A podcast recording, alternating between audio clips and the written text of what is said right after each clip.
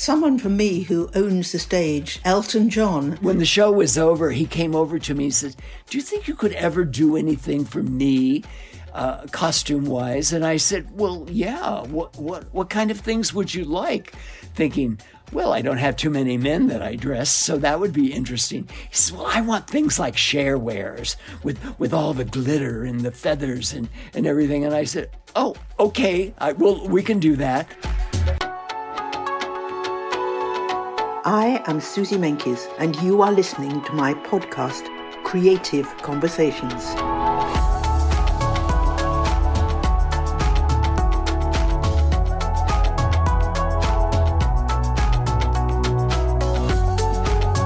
As a journalist reporting on the global fashion industry, I want to take you backstage and give you an insight into my world. Listen to my exclusive conversations with creatives, industry leaders, and those whose voices have some of the greatest impact. I think you might find it interesting and maybe intriguing.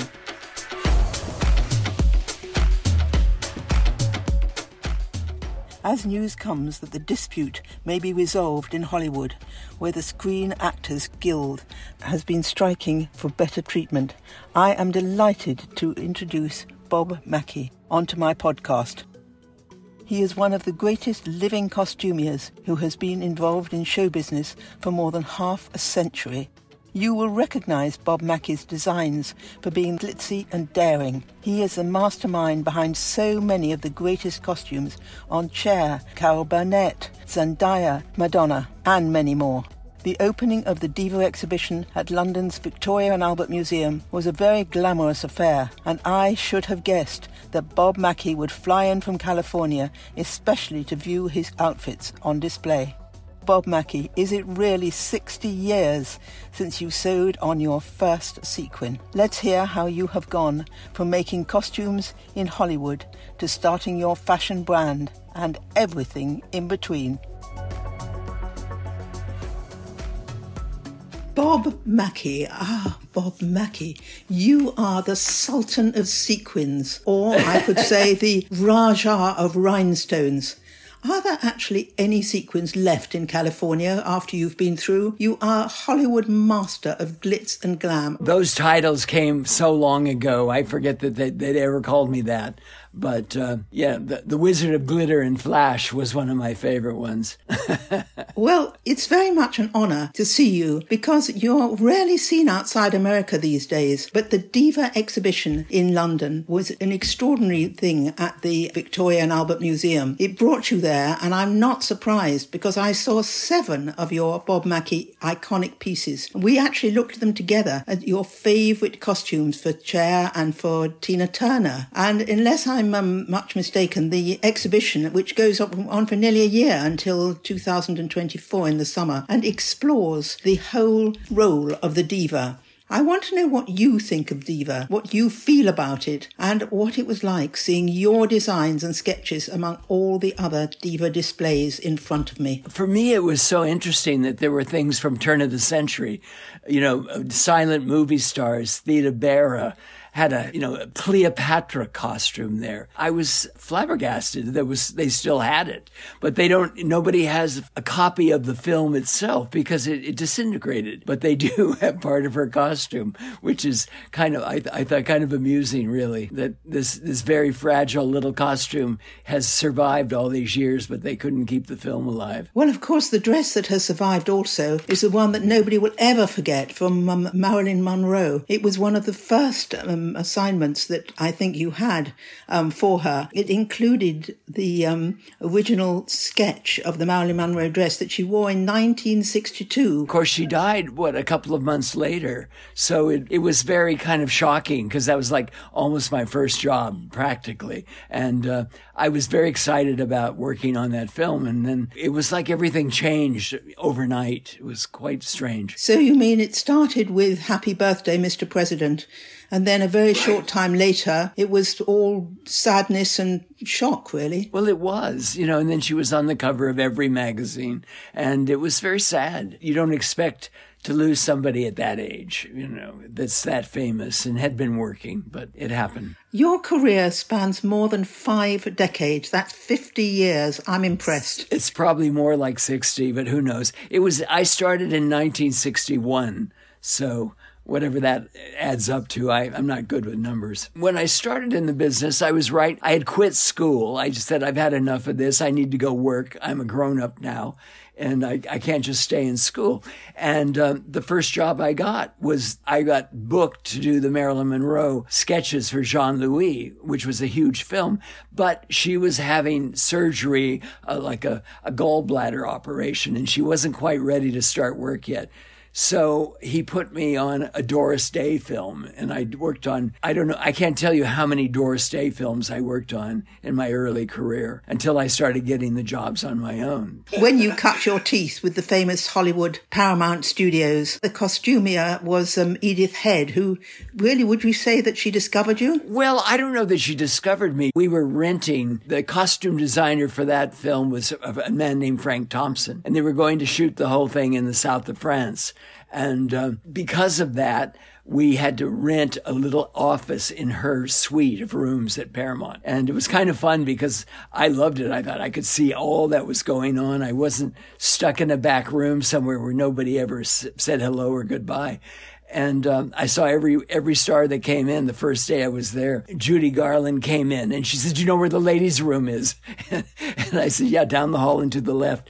And then as she left, I went, "Oh my God, that was Judy Garland." And of course, I ended up working with her later, but just a couple of years later, which was interesting. I'd love you to tell me what those early days were like when you were working with this inner circle during the golden age of film, and you were working with stars like Marlene Dietrich and others you've already mentioned. It must have been an extraordinary experience. Well, Marlene was fun. By the time I got to meet Marlene, she had come out to have a new gown made for her, her concert uh, that she had been doing for years, and those were kind of the, one of some of the first see-through dresses ever concocted in Hollywood. I mean, they were, you know, and it to- always took six weeks to make her a dress.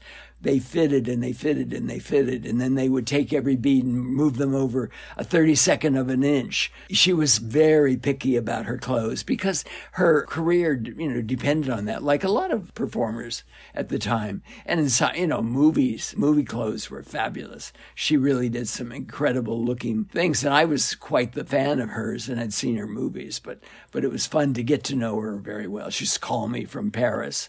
She had, after she'd hurt her leg and couldn't work anymore, Anymore. I'd get these phone calls in the middle of the night, and she would tell me who she thought was really good and who she didn't like and whatever, whatever.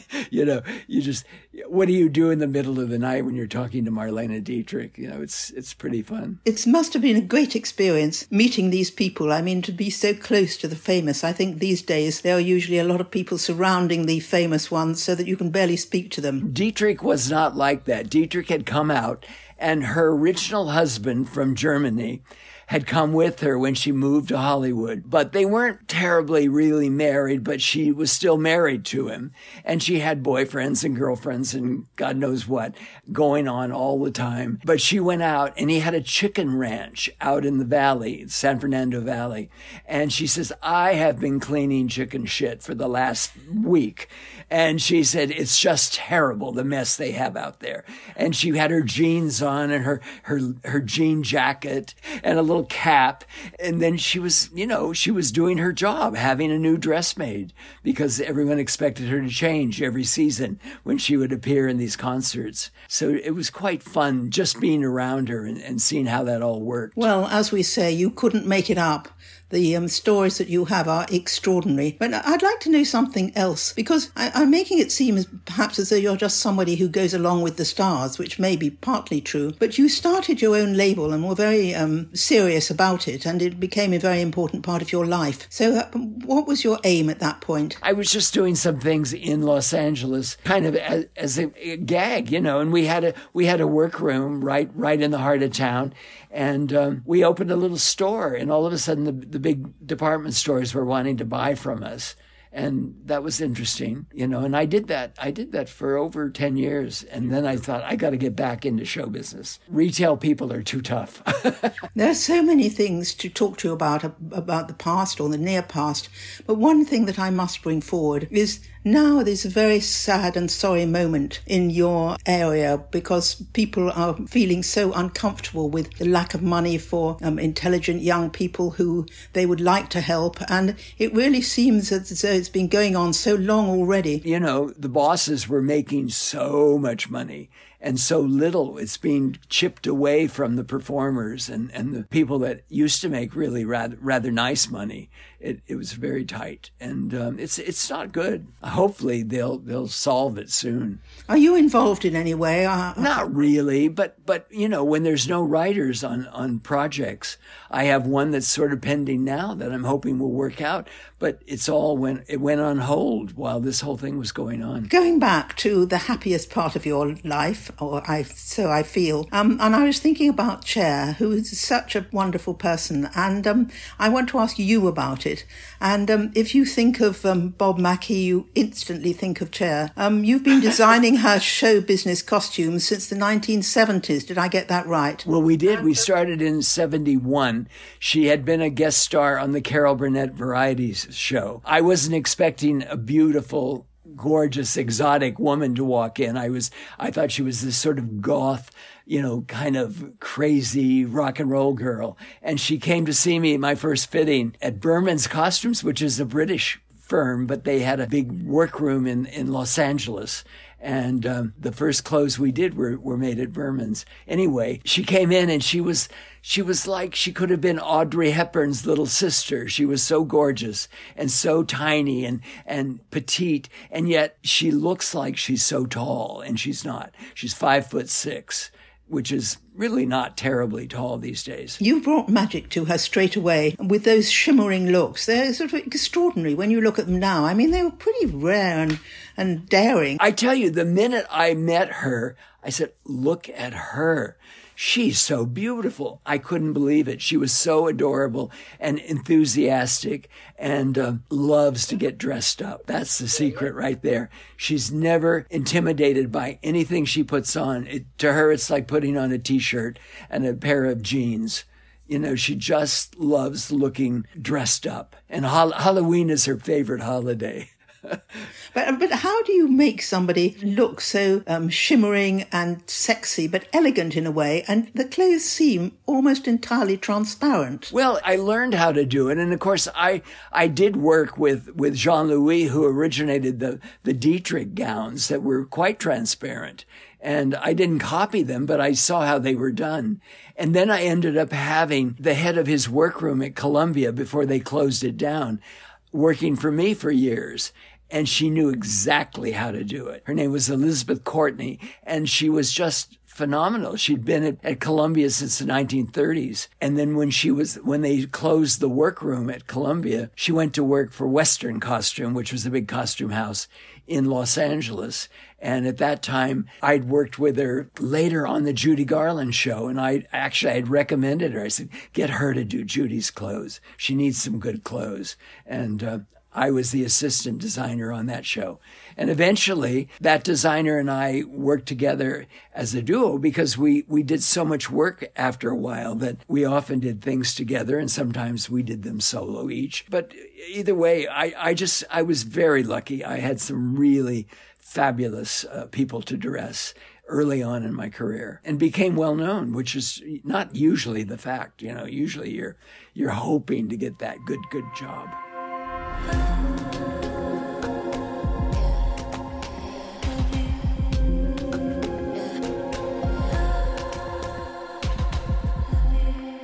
I always was amused at red carpet events. In the old days, when movies were being made, you were always dressed by the costume designer, and you got dressed at the studio. The limos would come and pick up you and your date. Often those girls didn't even know their date. They were just put with them like like a contract player who was handsome and looked good walking in with, with the girl. And uh, it, it was an, it was always interesting to do those shows. I, I'd like to know a little bit more about the clothes, because that is my area that I have worked at for so long. And I always have wondered, when we're talking about movies, is it just about the dress when it comes to the clothing? Or does a star need to be a star? In other words, is it as much how they behave, how they dress, how they look, how they move around, as it is what you make? How they look is so important. It's important to them, but it's also important to their fans and the audience. They, when they come to see somebody that's famous or whatever, and they go to a Las Vegas showroom or a big stadium where you're doing a concert, they don't want to be disappointed when that person walks out. They want to be, oh my God, look at her. Oh, she's so beautiful. And very often they're beautiful, but they're just normal people at home. You know, they're casual and, and whatever. But then when it comes time to be seen by the public, they go out for those concert tours, and they have to be, they have to be magical. And that was always my, my job. You know, you make them magical. You make them look like, like something very special. What impresses me is not just the fact that you are so successful and have been working with so many people, but it is that sheer number, which really is staggering. You know, I, I took out my pen in the old-fashioned way and started writing down, and I got Carol Burnett, Barbara Streisand, Bette Midler, Beyonce, Pink, Diana Ross, The Supremes, Madonna, I'm getting out of breath here, and um, Goldie Hawn, and Margaret, Mitzi Gaynor, your first client, I believe. And that's just a few of them. I'm sure you could tell me just the same number all over again of different ones. Well, I was very, I you know, once once you become, when Cher came on the air, nobody paid much attention to her before that. And all of a sudden she was on every week doing a variety show, and that was the summer replacement. And usually those shows are on just a few times, and then they, they go to the regular uh, schedule in the fall. Well, the people went crazy for her. She didn't look like all the other girls that were working. They were all, here in America, they were all blonde and blue-eyed and big chests and, and you know, just that typical uh, kind of Hollywood glamour girl, and often very young and kind of cute. And all those girls that had, you know, were Middle Eastern or, or Latinas, all of a sudden they saw somebody that they could look like. And, and, and they were quite fascinated with her. And, and to this day, I see middle-aged ladies coming to concerts and things, and they say, oh, when I was a teenager, she was my favorite. And, and everybody told me I looked exactly like her. She says, look at my nose. It's just like hers, you know. And, and very often these middle-aged ladies who should be a little more mature have their hair parted in the middle and long and straight, you know. And you think, what? She didn't change her look from her, from her high school days, but it, it was just so interesting to work and see a whole country kind of change their look. And you still see women that really dress like Cher these days, and they're not exactly kids. And she's not either. She's She's well up in her seventies now. I must say that someone for me who owns the stage is not a, a woman, but a man, Elton John. And it makes sense that he turned to you for his nineteen seventy-five concert at the, was it at the Dodger Stadium in the um, U S? Well, that wasn't the first concert I did with him. He actually did a Cher special. And on that special, special T V show, she had Bette Midler, she had Uh, Elton John, then there was her, and then there was Flip Wilson, uh, the black comic. And he just had the best time doing that show, and she did too, and it's really quite a good show. But when the show was over, he came over to me and said, do you think you could ever do anything for me, uh, costume-wise? And I said, well, yeah, what, what, what kind of things would you like? Thinking, well, I don't have too many men that I dress, so that would be interesting. He says, well, I want things like Cher wears with, with all the glitter and the feathers and, and everything. And I said, oh, okay, I, well, we can do that. And I started doing it, and I drew a whole bunch of, of sketches. And he came to see it, and I said, which one would you like? He said, no, I want them all. you, you want them all. And, and I said, oh, when are you leaving town? Well, day after tomorrow. And we're going, oh, oh dear. But we got them done, and we sent them. And, and then every time he would come to Hollywood, he would order new things. And then he had tailors in London. They were doing things for him also. And I think it changed the whole look that the audience enjoys with him. They never know quite what he's going to wear. And in those days, today he really wears tuxedos, and they would be flashy or brocade or something. But in those days, he wore the wildest things, jumpsuits and feather coats. The first time he made his entrance, he had Mister World, which was this muscle-bound black man holding him up in the air on his shoulder. He had a feather cape that went clear across the stage and out of the, out into the wings. And they just kept walking, walking. Well, the audience went crazy. And the minute he got that kind of response from an audience, he never stopped dressing up. And of course, he sold a lot of those clothes on auction and, and gave it all to charity. So that was that was a good thing, too. Yeah, it sounds amazing. But another amazing thing to me is the fact that Bob Mackie is coming around again, meaning that old is gold. I don't know what happened. All of a sudden, some of these young girls, the starters, were looking at, you know, looking at the old tapes from red carpets and different events and things. And they started ordering these things made up. And some of them looked almost exactly like I was, I'd do for Cher. And then the, the, the columnists kind of picked up on it because a lot of them were there at the time. Everyone would say, and then the girls would say, oh, we copied, we copied the Cher outfit that Bob Mackie did. You know, and it was just, it, the whole thing was just silly and funny. But at this age, it's just funny to see your old, old designs kind of, you know, make a comeback.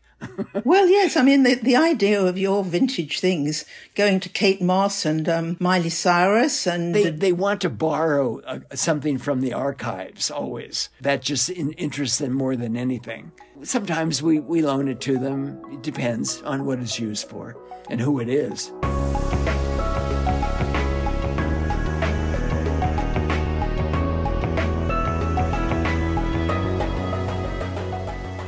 Let's talk about your private life. Not that I'm expecting for you to reveal anything, but I know you've chosen to make um, um, Palm Springs your base, and um, that itself is the home of old Hollywood glamour.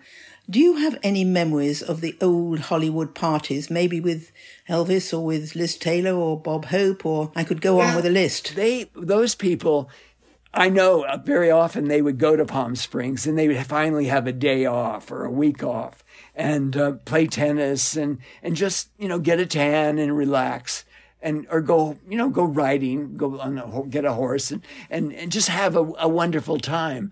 But it wasn't terribly social, social. Frank Sinatra and Dean Martin had a little nightclub there, which is still there. And it, and, and different stars come in and play there nowadays for a week, three or four days sometimes, and it's really fun to go. Lucille Ball's daughter plays there, uh, and she has an act, and of course she learned to sing from her father. That that's fun, and, and different people that were bigger in films in the old days are booked there, and there's a lot of people there that are old-timers from Hollywood that worked in different different areas in the studios. Uh, designers and, and art directors and musicians, and it's it's amazing. And of course, Bob Hope lived there for years and years before he died. You know, it's an interesting town. It's a very quiet town at the same, but it's beautiful. It sits with mountains all around it and lots of palm trees and and swimming pools. But you know, I was I did so much work at, you know, at the top of my career. I would do sometimes two and three and four hour long shows in the, in a week with lots of costumes. And Carol Burnett I did for eleven years straight every week. And uh, I loved doing it. I mean, I, I I got to do exactly what I wanted to do as a kid. As a child, when I was thinking about what I do as I grew up. And I had an uncle once who asked me, he says, He says, what are you going to do when you grow up, Bobby? And I said, well, I want to be a costume designer on Broadway, but I don't quite know where, but I'd like to have play at the Palace, which was a big theater in, in New York on, you know, that was famous. And he just looked at me and he rolled his eyes back in his head and walked out the door. He didn't know what to do. He had no answer for me because all my cousins and everybody were playing baseball and sports. And, you know, whenever they'd come to my house, I'd put everything away and hide it all because I said, oh, they're going to wreck everything I've made. Sometimes people think that the whole idea of costume is rather not as important as acting and as the other things and the music. Well, I've got news for them.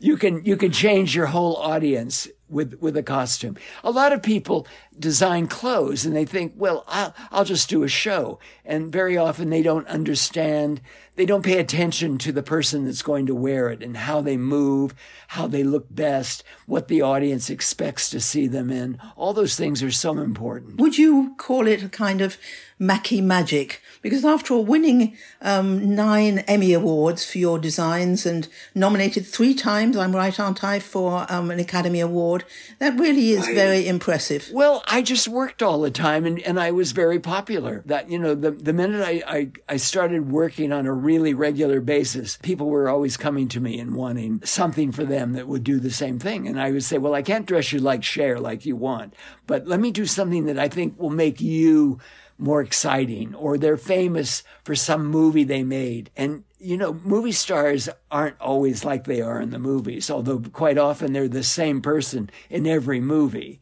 They're the same kind of character. And people love that. They know what to expect then. And what about Barbie? Bang on trend with the film, yes? I know, isn't it exciting? Barbie had kind of, you know, kind of cooled down.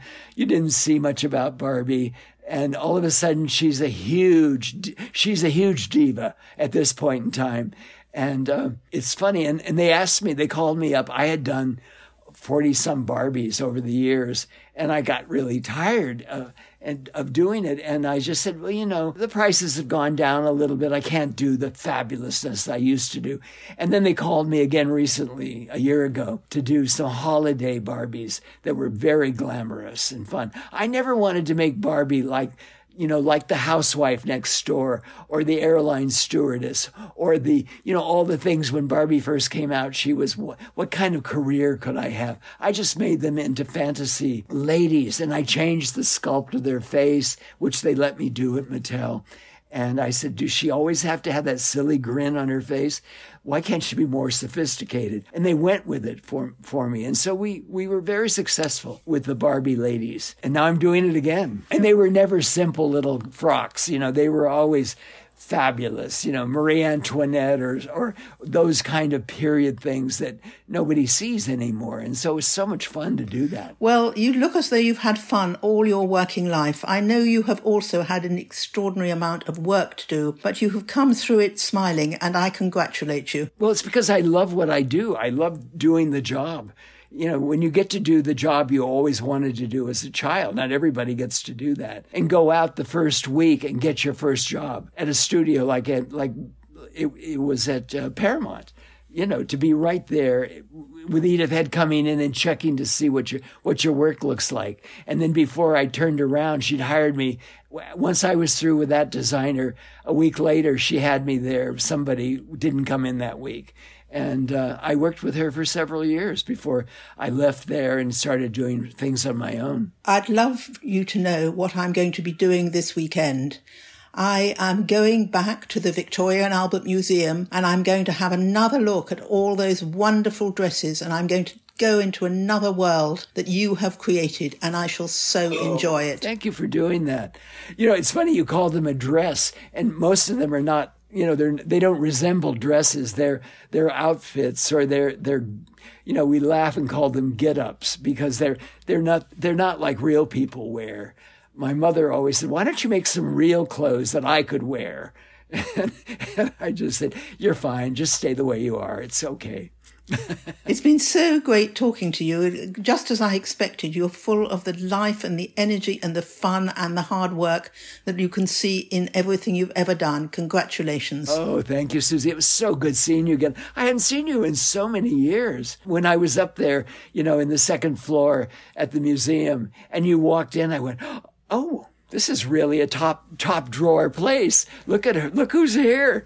You know, I, it's been so many years since I'd seen you. Well, come over to London, or when I come over to your part of the world, and we'll get together. Fantastic. I love coming to London.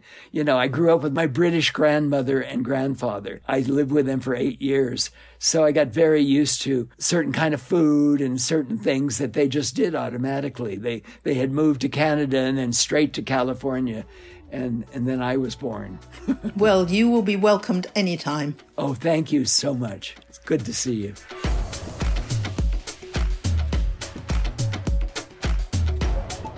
Bob Mackie, thank you so much for your intelligent and thoughtful words. Designing creations for the stars for so many decades shows how you really understand the theatre of it all and what it takes to dress a star. It is safe to say that the showbiz world would not be the same without you. Let's hope the troubles in Hollywood will soon be resolved, as the news is currently starting to indicate, and that costumes can resume production pronto.